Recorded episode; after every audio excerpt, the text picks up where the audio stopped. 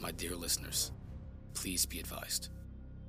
All news shared on this channel does not necessarily reflect my opinion or belief about the information presented. I urge you, the listener, to investigate all information shared and not to blindly believe anything that I or anyone else shares with you. In order to find the truth about the phenomena or anything else, we must be vigilant, honest, and true to ourselves by researching and developing our own beliefs, separate from any source presenting information, regardless of credibility or affinity of the source. On this day, November 15th, Earth Year 2022. News Report Number 1. Source CNN.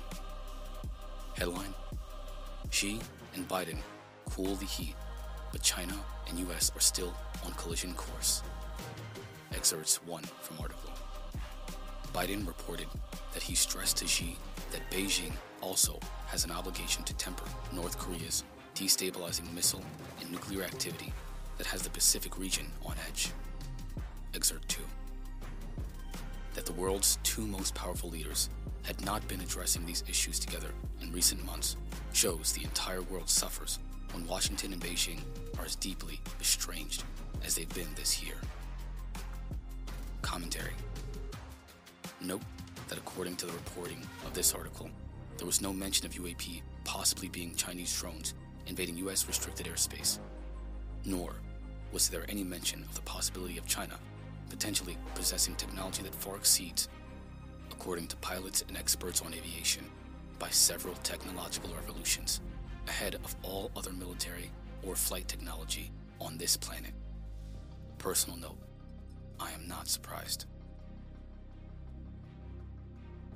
Twitter report posted November 15th, Earth Year 2022 by Richard Dolan, Intelligent Disclosure. Headline New UAP report 50% unidentified. A link to the associated article will be posted in the description.